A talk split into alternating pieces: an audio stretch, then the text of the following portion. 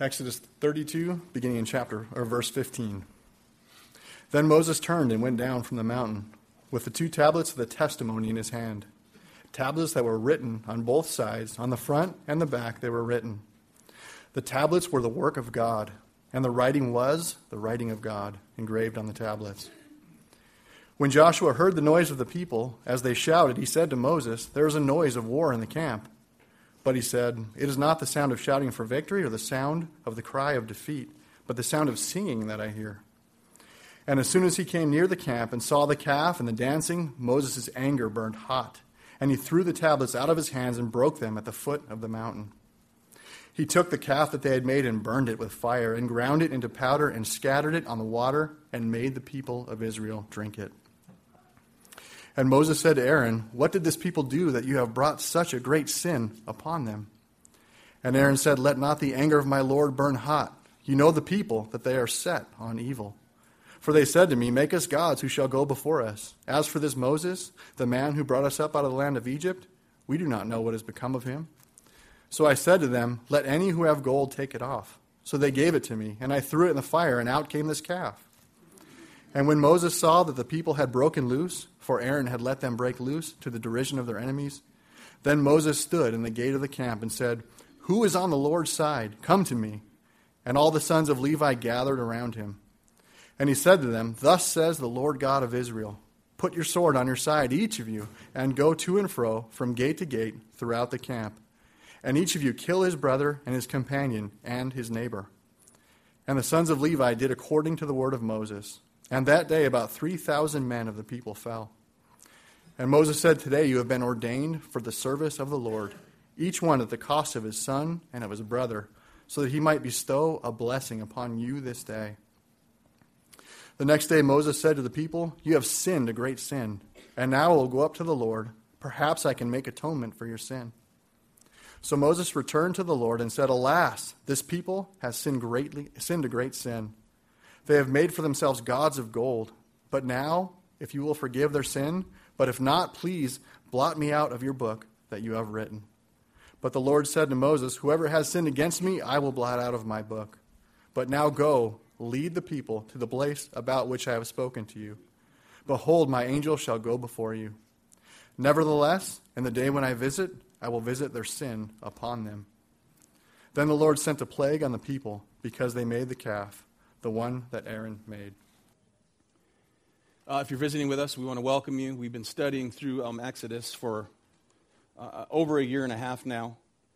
Um, we've been parked in chapters 25 um, to 31 for a number of weeks. Um, Exodus 25 to 31 c- contain God's instruction for Israel about worship. Okay, chapters 25 to 21, God gives his instructions to Moses for 40 days and 40 nights as he's atop Mount Sinai. And again, those are instructions for Israel's worship of the one true God. Exodus chapters 35 to 40 um, are the implementation of those commands regarding the construction of that place of worship and that is the tabernacle. He's been receiving instructions of how God's people will worship him in and through um, the, the forming of this tabernacle. Now, sandwiched in between the instructions for and the construction of the place of worship, known as the tabernacle, is this tragic story of sin, rebellion, and apostasy of Israel against the very principles that God was laying down for Moses atop Mount Sinai. While he's up atop Mount Sinai, they're down below worshiping and forging with their own hands a golden calf. Exodus chapter 32, verse 14, answered the question of whether or not God would immediately destroy these people en masse as Israel's false worship created a breach. Okay? A hole was punched in the wall of God's protection. In the wall of God's protection for his people that he delivered out of bondage and slavery from Egypt was the law of God itself. His law said, I am the Lord your God who brought you out of the land of Egypt, out of the house of slavery. You shall have no other gods before me. You shall not make unto thee any graven image any, of anything in heaven above, or earth below, or sea beneath the earth, for I, the Lord your God, am a, a jealous God. And this is fatherly jealousy. If you're a father or mother, you can understand this kind of jealousy if the, your children, rather than hugging and loving you, ran past you and went and hugged your neighbor. You'd be jealous. These are your children. A breach in the wall of God's protection has been cut. God's wrath is seeping through the breach. And it's about ready to consume these false worshipers. They've created their own worship here, their own style of worship. God is about to drown them in a wave of his wrath, except Moses, his chosen one, Moses, appointed by the will of God to be mediator between him and these people, serves as a protective measure. Moses steps into the breach. Moses steps in so as to stay the sword of the destroyer. The destroyer, according to 1 Corinthians 10:10, 10, 10, is destroyer with a capital G, D, who's God with a capital G. He's about to unleash his just punishment. And here, Moses steps in. We've seen this. Moses steps in to absorb the blow of God's hot, burning anger. He steps in and he makes an appeal. In verses 11 through 14, we looked at this last Lord's Day, he, he makes an appeal based on God's sovereign grace. He appeals to God's present grace. He appeals to God's reputation before the Egyptians. You mean, Lord, after all that you did to destroy Egypt, now they're going to watch you destroy your people in the wilderness? And then he appeals to God's covenantal faithfulness. Remember, Lord, your promises to Abraham, to Isaac, and to Jacob. So, by way of this mediation, by means of this work of intercession, Moses, standing in the breach, comes one of the most incredible lines in all of Scripture. And that is verse 14. We looked at it last week. And the Lord relented from the disaster that he had spoken of bringing on his people. Now, we were left last week with the awe and wonder of God, pointing us to a greater Moses, a greater mediator, a, greater intercessor. That is the Lord Jesus Christ. Paul, he wrote this, 1 Timothy 2 5. The Apostle Paul writes, For there is one God, and there is one mediator between God and men, the man Christ Jesus, who gave himself as a ransom for all. Okay, that, beloved, those two verses, is a summary statement that defines the main point of the whole Bible. Okay, from Genesis to Revelation is the unfolding of that main point. Redemptive history is the revelation of Jesus Christ, God's one and only mediator.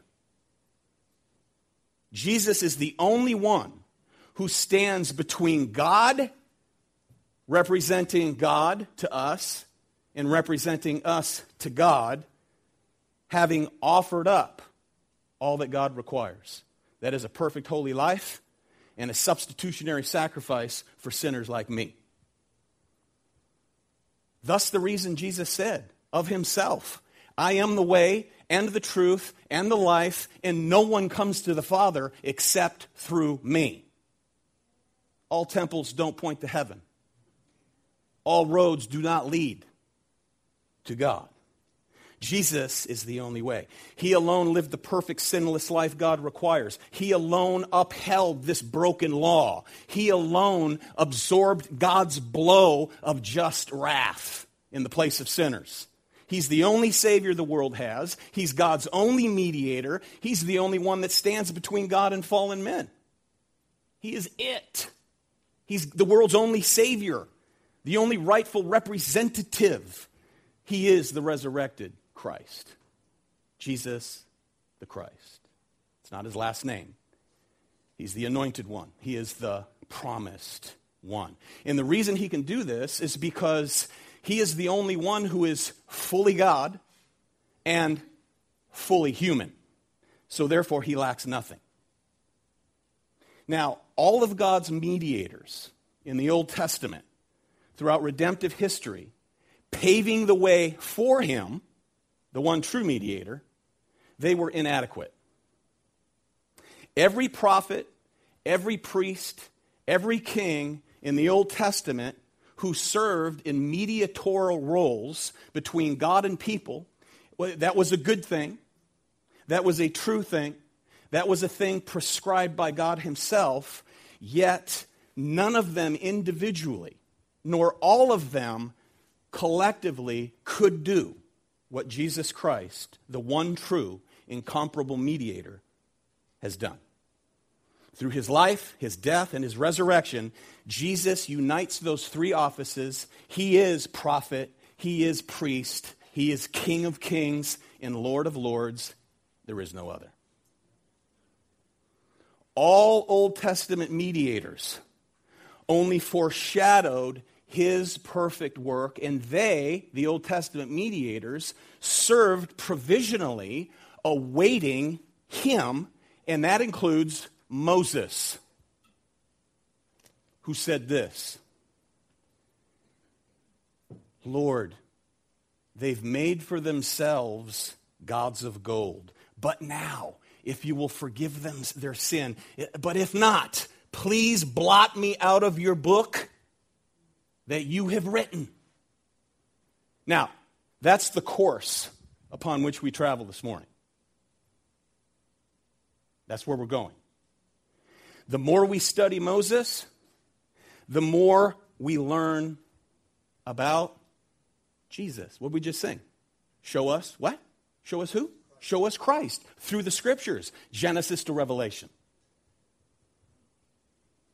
Okay, now to the text. The main themes that circulate through verse chapters 32 to 34 are that of rebellion, mediation, and restoration. Highlighting again the position and the significance of Israel's mediator at this point in time in history, Moses. Now, we've learned about a couple weeks ago, we learned that without this work of mediation by Moses, Israel does not survive this episode they would have been turned to vapor. Okay, are you with me? We've witnessed the utter rebellion of Israel. We've seen something of God's angry response towards his already delivered people. He initiated all this. He came to save them, He came to spare them, He came to deliver them. And then we studied last week God's severity towards sin is mixed with His mercy. Mercy. That is, he loves to show mercy. If you missed that, you can listen online some other time. But today we see more of Moses' role as mediator, standing between God and his people. Now, beloved, again, this is not Moses attempting to convince God to be something he's not. He's not standing there trying to convince God to be merciful and compassionate. Okay, what this is, this is holy, righteous God who is mercifully and compassionately using Moses to mediate between himself and his rebellious people. Who appointed Moses?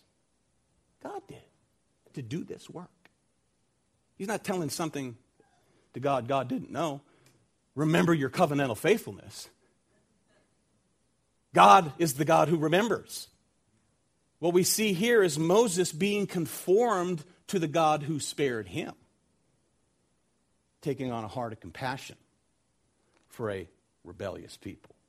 So he's appointed by God to stand between him. He is creator, he is redeemer, and these are the people who've sinned against him. And, and again, he is prefiguring the mediator we need to represent us before God, and he is only one, and that is the Lord Jesus Christ. Okay, so this morning, as Moses descends, he's been up top Mount Sinai for 40 days, 40 nights. He's, he's about to descend. He's about to come down where this raucous people are exhibiting this evil. And we see four things. The first thing we'll see this morning is the indignation of Moses along with confrontation. He's going to confront his brother Aaron. As a matter of fact, Aaron's his big brother. So the first thing is in- indignation and confrontation. The second thing we'll see is the blame shifting that goes on when Aaron's confronted.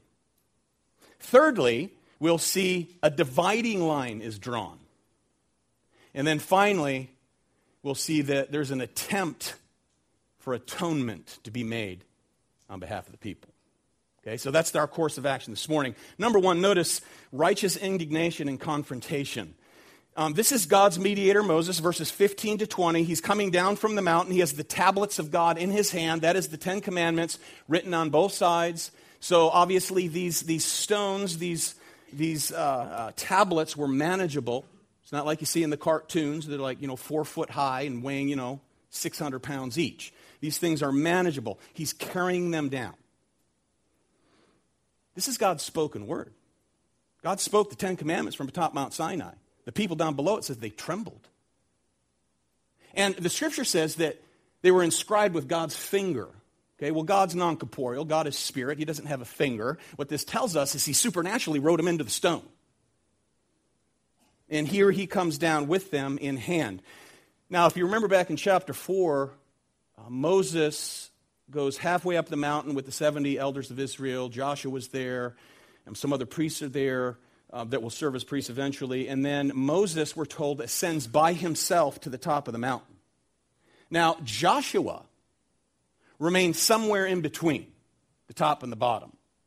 And here, after 40 days and 40 nights, they're reunited as Moses is coming down. Joshua says, There's a noise, there's a noise of war in the camp. It's either the sound of victory or the sound of defeat. Okay, but Moses says, Joshua, those are not war sounds, brother.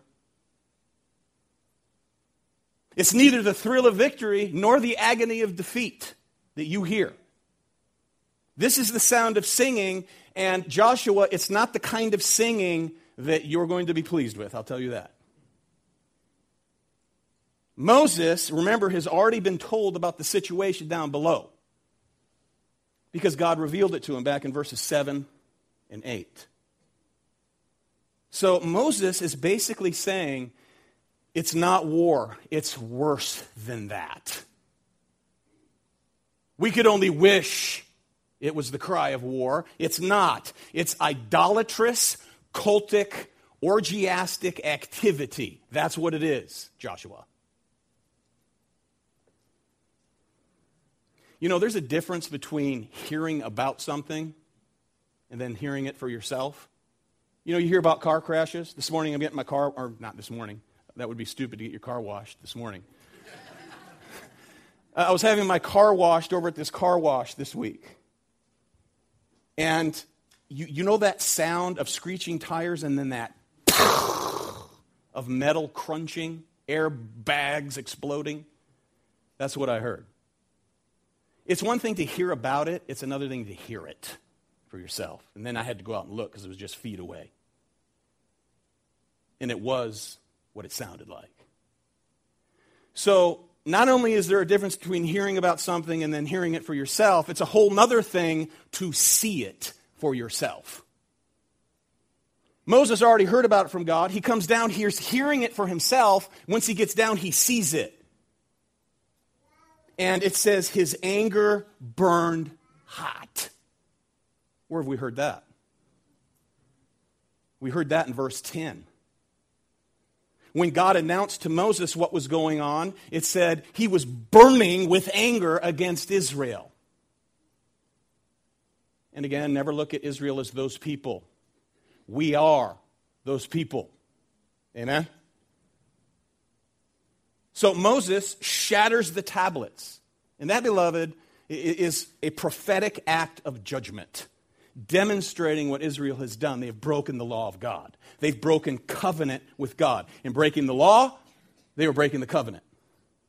Now, later, um, Israel will come to, to, to learn that you don't break the covenant, the covenant breaks you. Anyone who goes through this life and you say, when you die, are you sure you go to heaven? And they answer like this Hey, I'm a good person. I'm doing my best.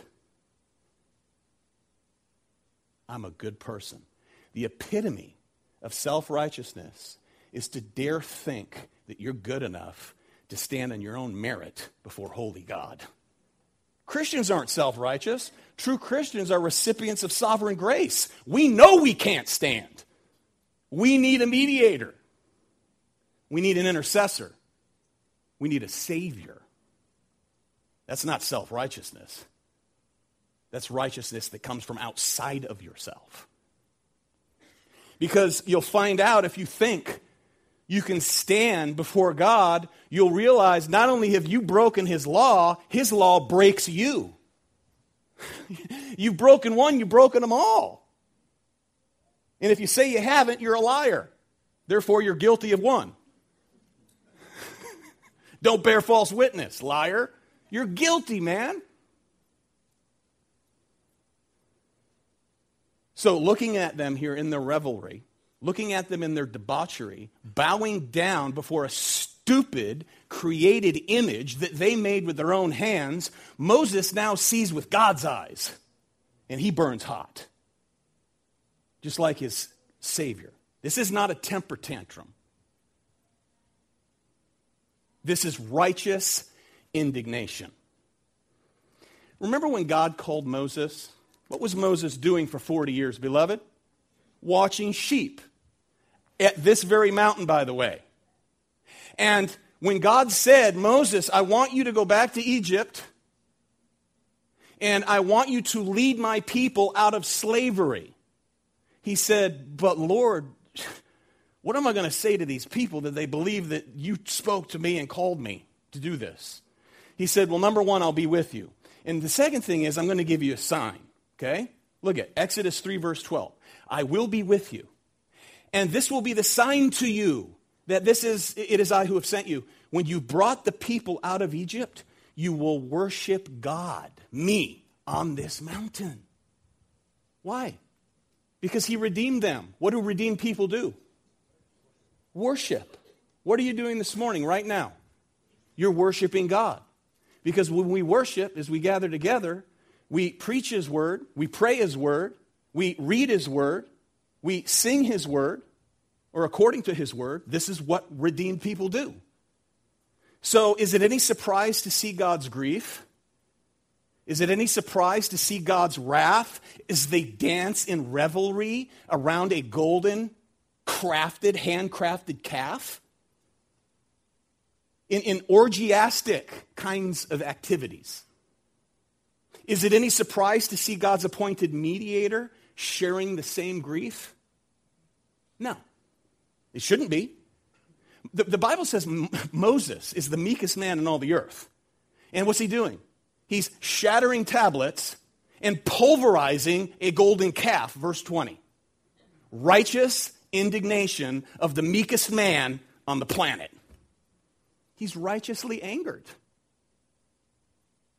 because the glory of God has been tarnished by the sin of God's people. And not only that, he's also angry because God's people are running headlong down the path that will destroy them. As I said last week, what do you do as a parent if your child picks up a rattlesnake and wants to play with it? Oh, honey, be careful. No, you act severely because you love your children. What idiot father would let his child play with a rattlesnake? You wouldn't. It leads to destruction. Remember in John chapter 2? Meek and mild, gentle Jesus walks into the temple. And the religious leaders of the day had turned temple worship into a high interest profit game. Jesus walks in The temple was built for the glory and honor of God the Father, and they turned it into a place of commerce. Jesus, the scripture says, sees what's going on, and he goes and makes a whip of cords, and he lays it to the backs of those men and the animals, and he chases them all out of the temple. He flips tables over. So there you have coins and people and animals scattered everywhere. And what was it all about? The scripture says, Zeal for my Father's house, Jesus said, has consumed me. It's consumed me. So Moses' anger, Jesus' anger, was the response of false, perverted, man made worship. See the picture? You know, Ephesians 4:26 says, "Be angry and do not sin." I don't know if I've ever truly been angry and not sinned, but I do know when I see false teachers taking God's word, twisting it to mean something else, it enrages me, man. When I see these so called teachers and preachers twisting God's word so as to manipulate God's people, whether it's to line their pockets with cash, whatever it is, it angers me. And beloved, the problem today with much of the church is that they never get angry about anything. All doctrine is accepted. There is no rage, there is no indignation against false doctrine. Whatever comes down the pike, they accept. Why? Quite simply, most of them have been conditioned by years of very shallow, shallow teaching. Shallow. Church is about a mile wide and an inch deep when it comes to doctrine, when it comes to discernment. They lack discernment and they're very superficial. They're non critical. They're so open minded to certain doctrines that their brains are falling out. Never be that open minded. Test everything in light of the Word of God, Scripture.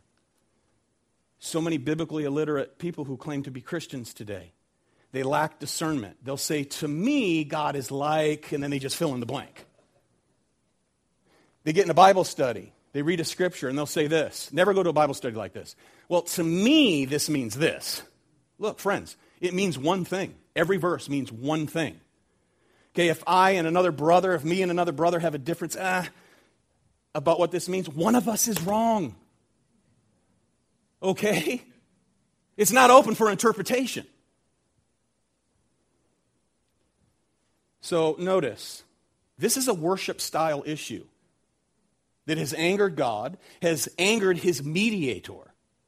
And notice, we, we see descriptions and depictions of Israel's worship style. Notice, they're singing and dancing around a golden calf, and they've become a laughing stock to surrounding nations. The scripture says they're out of control, dancing, singing in allegiance to something they've created with their own hands. And such, beloved, is the chaos of idolatry. Now, dancing in and of itself is not a sin. Okay? Do we know this? Okay, look, in the history of Israel, there was dancing at different times in worship. There was shouting, there was clapping. But all such worship was as prescribed by God. It was orderly and it was controlled. They were out of control.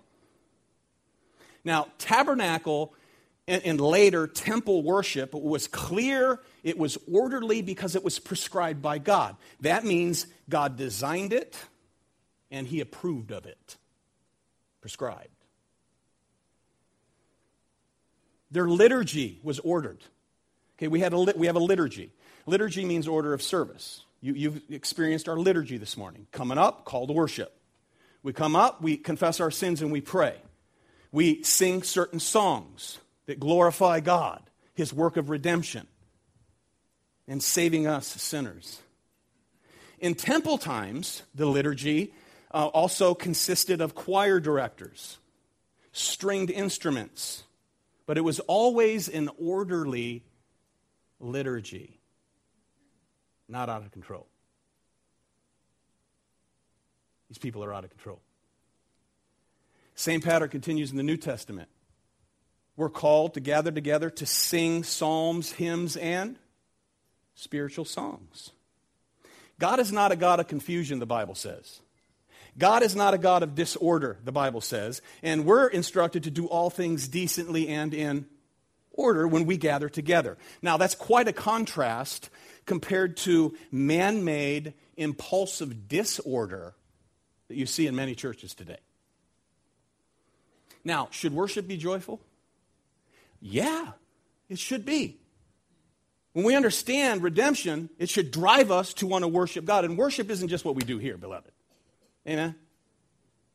We're living sacrifices because of the sacrifice that's been provided for us through Christ. Sometimes worship is loud, but it's always according to truth, it's always according to substance. It shouldn't be boring. As a matter of fact, I used to tell my kids, I'm bored. I said, well, then don't be boring. right? Use that on you. I'm bored, Dad. Don't be a boring person. If worship is boring by what we're singing and you're saved, then you're maybe perhaps a boring person. Don't be boring. We're to worship with reverence and awe, and it's to be orderly. It's never a breaking loose. You know, people who want to seek to find more quote unquote excitement in worship, they're, they're looking for more quote unquote action. They are not seeking those things so as to worship God. They are seeking those things so as to serve themselves. Period.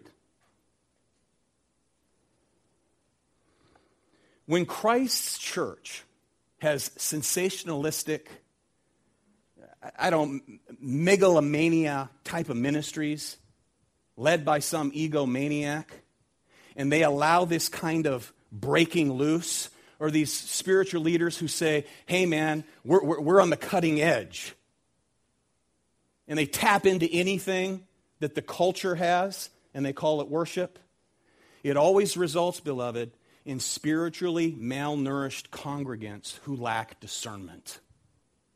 It's dangerous. Pretty soon, you know what you see? Poof! Out comes the golden calf. Word. Biblical worship, beloved, is never to be a gathering so as to spontaneously do just whatever comes out. You see some people acting like maniacs in certain denominations. In the middle of guys, this guy's sermon, someone gets up and runs a lap. And they, what was that guy doing? That was lunacy. They called it a victory lap. A victory lap.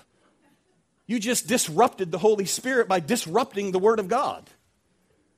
It's never a breaking loose. These people are breaking loose. These people are, are out of control because they're all stirred up on emotion.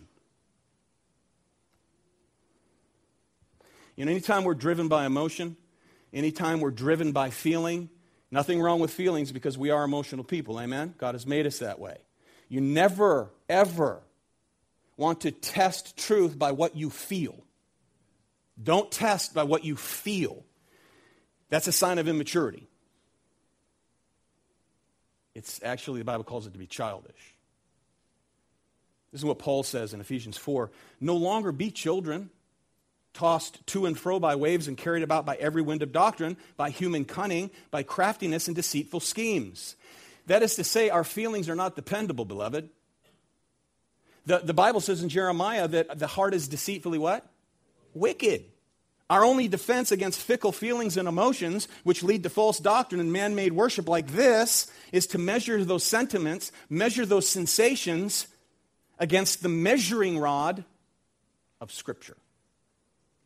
It's all Scripture. This is Scripture based church. Paul wrote to Timothy, said this. So, Paul, the seasoned saint, the apostle, is grooming his understudy, Timothy. He writes this Preach the word, Timothy. Preach the word. Okay, why is that necessary? Notice, because the time is coming when people will not endure sound teaching. And, and, as a matter of fact, services like this will drive them nuts. But they have itching ears, so they go out and they accumulate for themselves teachers to suit their own passions. Why do so many people follow false teachers? Because it suits their passions. And will turn away from listening to the truth and wander off into myths. Israel just heard days before this God, God's word spoken from Sinai. And they're breaking loose, creating their own worship style. It's sad to see churches in America weakening as pulpits become platforms for storytelling and entertainment. It's a sad day. You know, Holy Spirit led worship is scripture centered.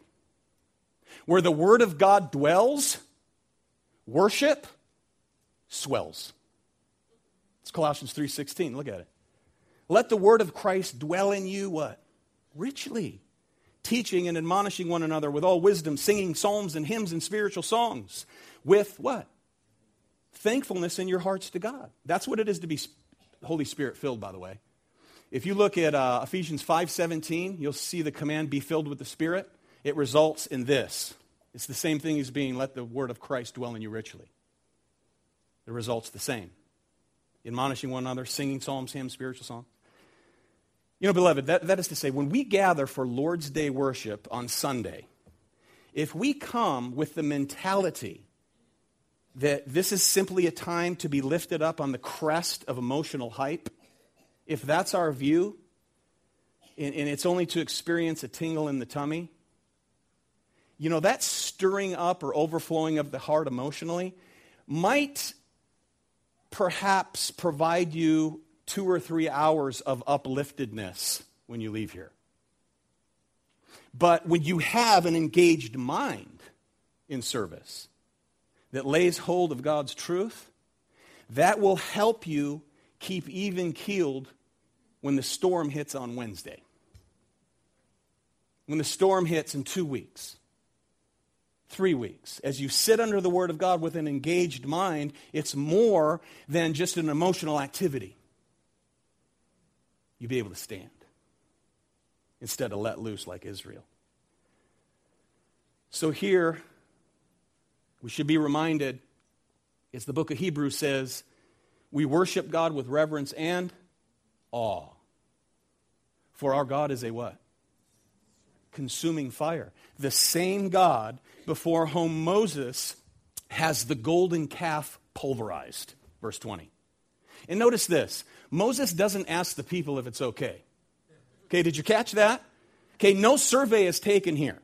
There's no popular vote. He grinds this thing to dust. And that tells us, beloved, idols, be they physical or mental, always take up residence in your heart.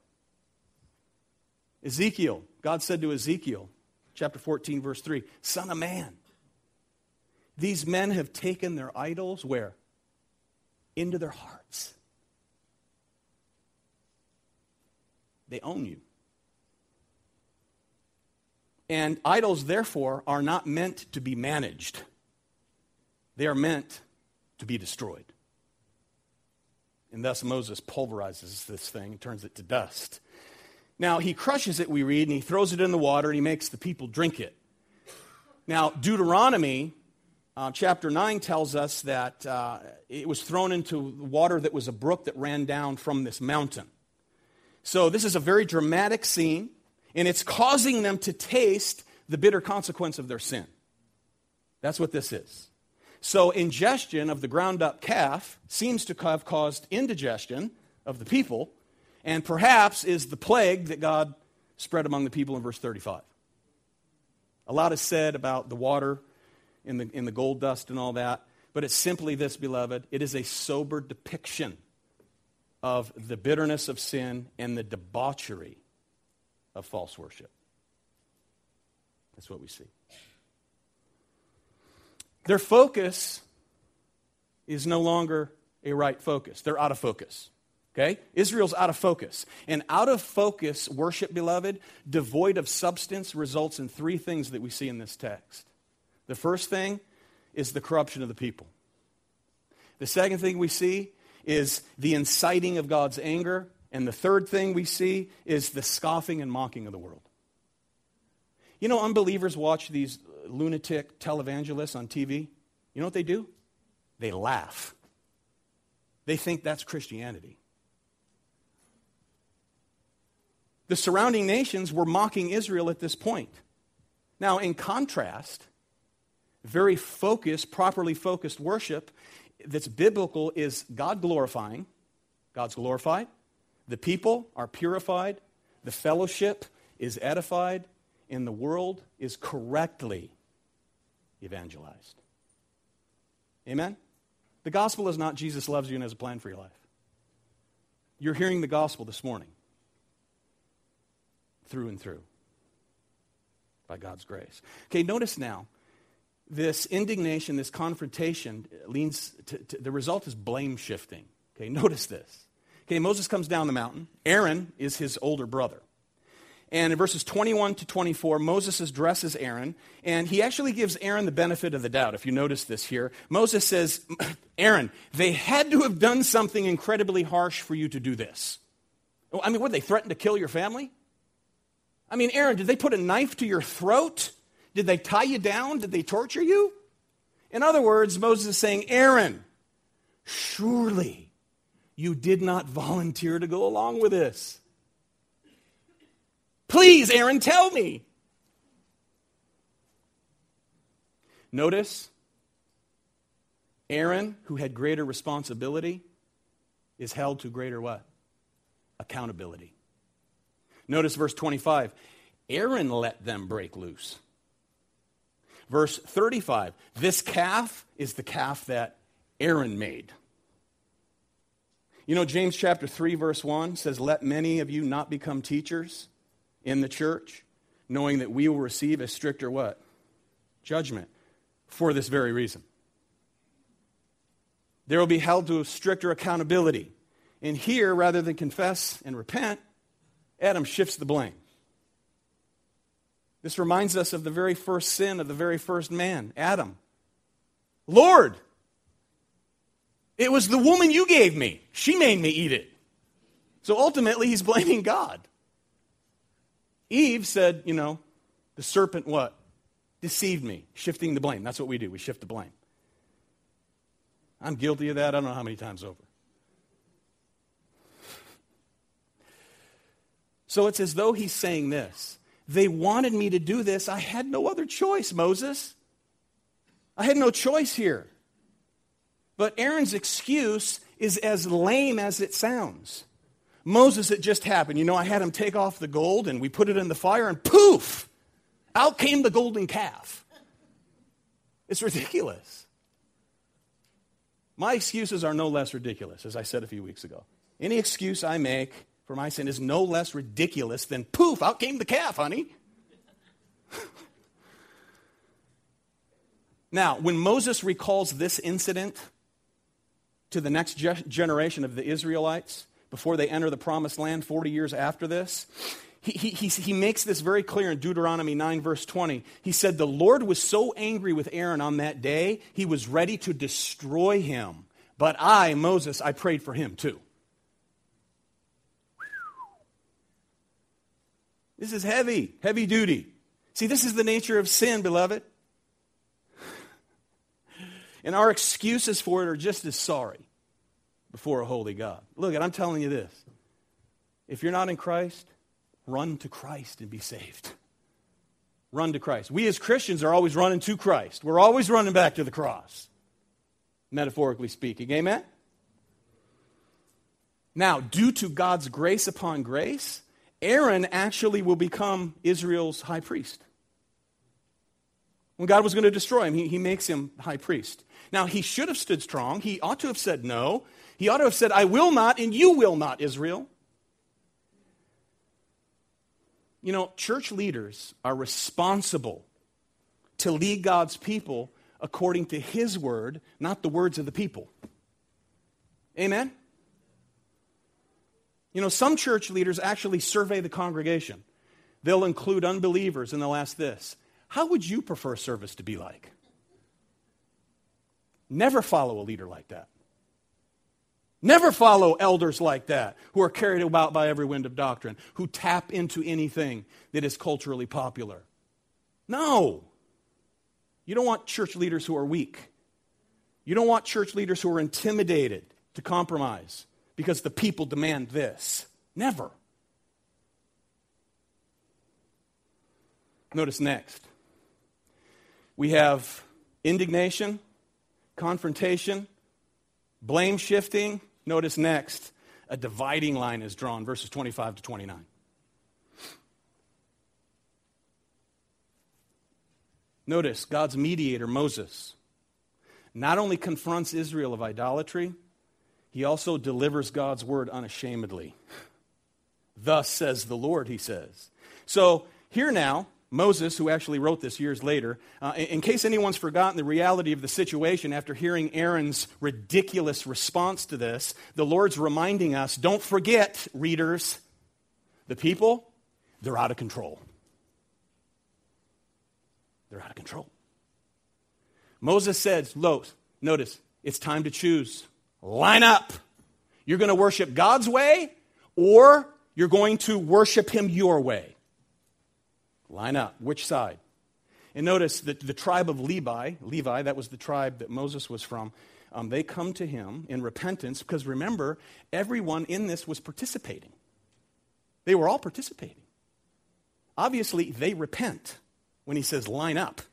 They gather around. And notice Moses doesn't say here, fellas, let's go preach a message of love. He doesn't say, let's go preach positive affirmation. This is just the text. Tough text, yeah, but it's the text. Notice he says, verse 27 Thus says the Lord God of Israel Put your sword on your side, each of you, and go to and fro from gate to gate. Remember, they're in tents, so he's saying, Go from tent to tent. Each of you kill his brother and his companion and his neighbor. What he's saying is this any who haven't repented, who are still caught up in this, kill them, and that day 3,000 died. And that is those identified as idolaters. Now, these could have been ringleaders of the whole situation. We're not told. It could have simply been those who were unrepentant, still giving themselves to unbridled licentiousness. Who's on the Lord's side, he says? The Levites say, We are Moses. He says, Okay, God is saying, uh, if you're going to show yourself faithful, then I want you to go from tent to tent. And even if your own brother or your best friend is still involved in this and are unrepentant, kill him.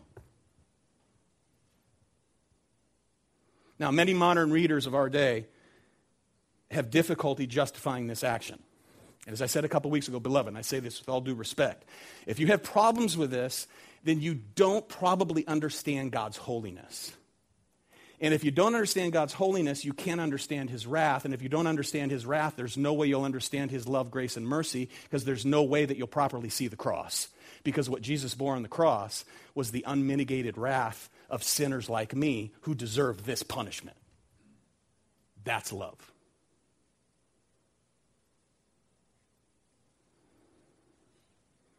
And don't miss the fact on this day. In his wrath, God showed great mercy, didn't he? Because only a small percentage perished. There's about a million and a half, two million Israelites running around here. Only 3,000 died. So notice, don't, don't try to whitewash this.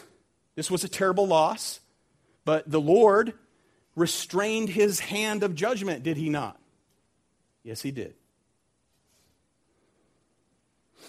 Now, why don't we kill people today for the sake of orthodoxy? Do we take the sword out today if someone doesn't believe we lop their head off? No, because since Christ has come, we're not permitted to kill anyone as a means of preserving orthodoxy. Then why this? Well, this is under the Old Covenant. And under the Old Covenant, God's people were a civil government that was a theocracy. Therefore, capital punishment, the sword of capital punishment, was extended to the covenant community.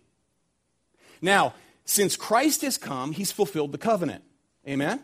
He's fulfilled the covenant, so the sword of capital punishment has been delegated to the state. Romans 13, 1 Peter 2. They're now delegated with authority to carry out capital punishment, not Christians. Amen? We bear a sword, but it's a different sword. What is it? It's this sword. I'm wielding it right now. And sometimes it's more painful for some people than having their, their side thrust with a physical sword. Amen? So, this is a call to come out, beloved. Moses says, Come out, and, and here it is identify yourself with the mediator that I've provided, and if you don't, you'll die. Who's a greater mediator than Moses? Jesus. If you want the covering that will cover you from God's wrath, you must come in, up in and under his only mediator, Jesus, who bore the wrath, or you'll suffer the just punishment due to you.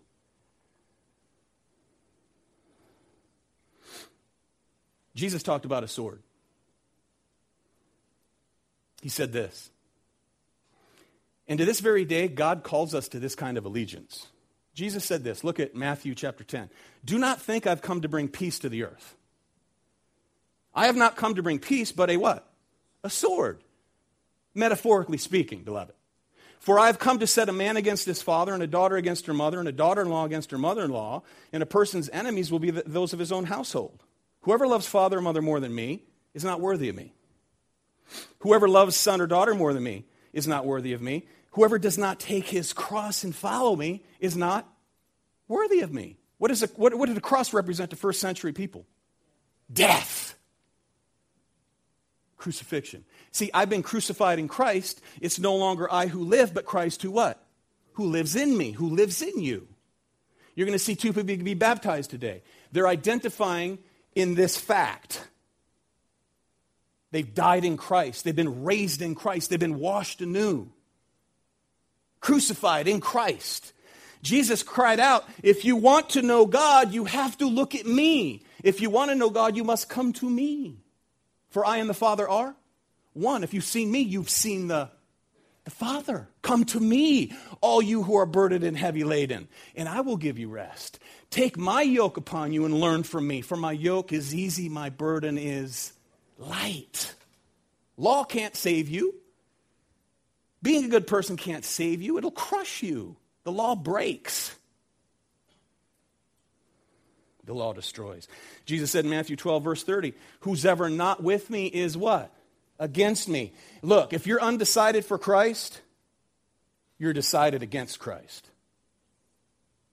To be undecided is to be decidedly against him. There's no middle ground, man. So the call is the same today. It's allegiance to Jesus Christ and what he's offered us salvation. It's fundamental loyalty being expressed in Exodus here, as well as the words of Jesus in Matthew. Now, Jesus does not mean we should hate our believing, our unbelieving family members. Amen? It doesn't mean that. What it means is that when you make a stand for Christ, you, for instance, if, you're, if you come from a Muslim family and you come to realize the truth by God's grace, and you make a stand and you get baptized, they may disown you and they may even kill you. Jesus is saying, if you love them more than me when I call you to myself, you're not worthy of me. Because I divide, I'm divisive.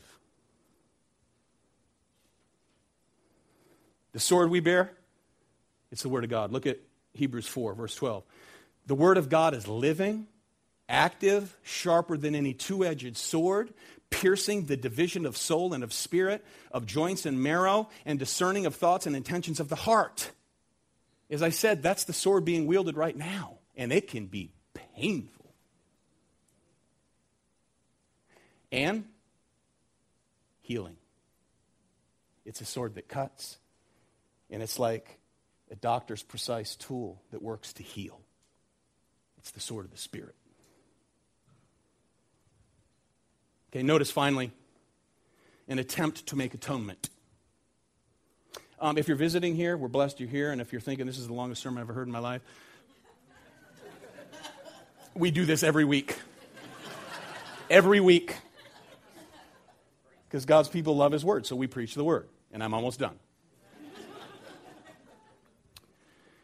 Notice an attempt to make atonement. verses 30 to 35. Moses responds, noticing, notice, he does not soften the blow, he does not soften the situation, he does not water this down. He calls it what it is, verse 30 you have sinned a great sin. As I said a few weeks ago, be careful of, of, of uh, uh, um, Christian cliches. In the eyes of God, all sin is sin. Be careful. He calls this a great sin. Now, every single sin deserves God's wrath and justice, but not every sin is simply sin. This is a worship issue. This is a false worship issue. And he said, You've sinned a great sin. But notice, he doesn't stop there. He says this I'm going to go back up to the Lord and perhaps, did you get that? See that word perhaps? Perhaps I can make atonement for your sins. Here's a man who's been conformed to the image of God, 40 years watching sheep. He's grown in mercy, he's grown in understanding grace, he's grown in this, and he wants to try to make atonement. Perhaps. Atonement at one with. If you're in Christ, you've been forgiven, you've been cleansed, and you, you are now at one with your Maker through the Redeemer. Atonement. God requires blood atonement. So notice, he says perhaps. Now, Moses has already witnessed the first Passover before they came out of Egypt, slay an innocent lamb, put its blood on the doorpost and the lintel, kind of like a cross, right? And God's judgment, if the blood is covering the house, will pass over you. Any house that didn't have blood covering, first, the eldest child in each home died. Now, he's witnessed that. He's received instructions for the tabernacle, how God will provide atonement through the priesthood and all that. But he's not sure how it's going to work itself out yet. He just came down from the mountain, right? So notice, Moses turned to the Lord and said, Alas, this people sinned a great sin. Now, Lord, these are broken words of a broken man. But it's almost like this Will you forgive their sin? But, you know, if not, Lord, please blot me out. Make an exchange for me. Blot me out of your book. What is that? Well, it was common in the ancient world as well as for Israel, for kings to register their citizens. When you were born, you were written down in the book. When you died, your name was blotted out. Okay, so uh, this is like Psalm 139. It's simply a register of, of God's people, and He's saying, Lord, just blot me out. If you're going to kill them, kill me with them. Or better yet, just exchange me for them. Okay? Now, also, some argue that it's referring to God's book of life in which all believers' names are listed. Either way, the point is this Moses was willing to die for the people as what? Mediator. Pointing to Jesus, whoever said that. So Moses was beginning to see the need for God's requirement for salvation, which is this the need for what? Substitution.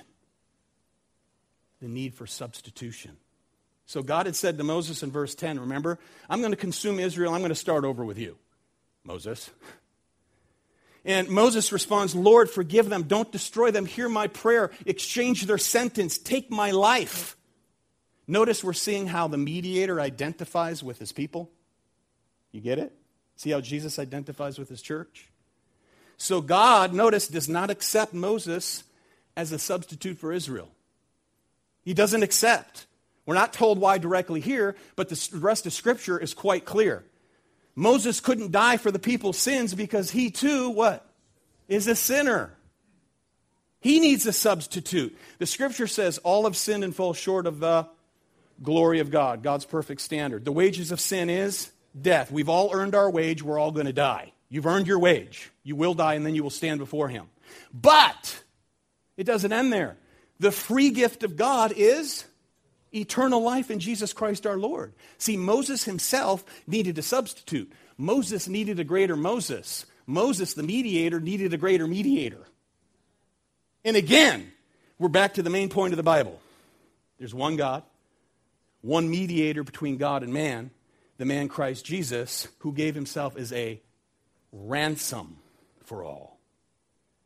All who believe, sent into the world as planned in the fullness of time. Look at Galatians 4 4. When the fullness of time had come,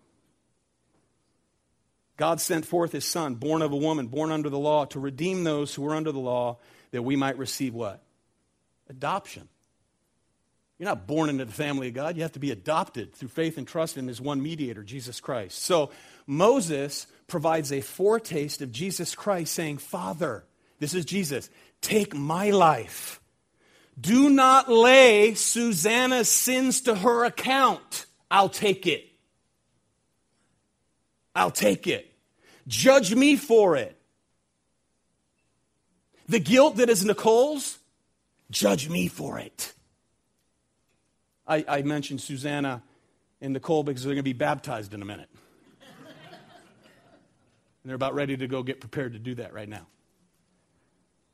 You see, what Moses could not do was provide substitution for the people of God.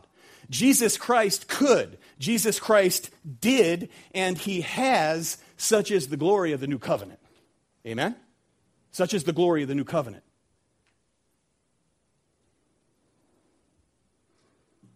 I deserve what Israel deserved. You, whether you admit it or not, deserved what Israel deserved, and it was God's destruction. Period. Christ invited it upon himself. Christ experienced it himself. He endured it. That is God's punishment. That's what the cross was. He was bearing God's judgment against sin and the sinner. So, all who put their faith and trust in Christ their sins were placed there. They get in exchange his righteousness because he was a perfect sacrifice, never sinned. That's the great exchange. He took the curse upon himself. He drank, beloved, the bitter waters of judgment so that we might taste blessing. And here's the blessing. This is it right here.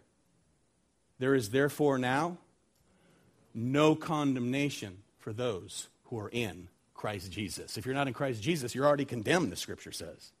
So the call is to do this repent, which means change your thinking. You're not good enough to stand before God. You believe there is no God? The Bible says you're a fool. You're going to stand before Him. You've earned your wage. You will die. So Jesus says, Come to me. Whoever is on the Lord's side, take a line. Come to Christ. How do you come to Christ? Not on your feet not on your feet. You come in your heart. You come to Christ by faith and trusting yourself fully and completely to Him. That simple? Yeah, it's so simple. That's what grace is. But what do I have to do? Clean myself up? You can't. You're already doomed. You come by faith and receive His grace, which means unmerited favor, and the Bible says you shall be saved. When people do that, they get baptized, identifying in the finished work of Jesus Christ.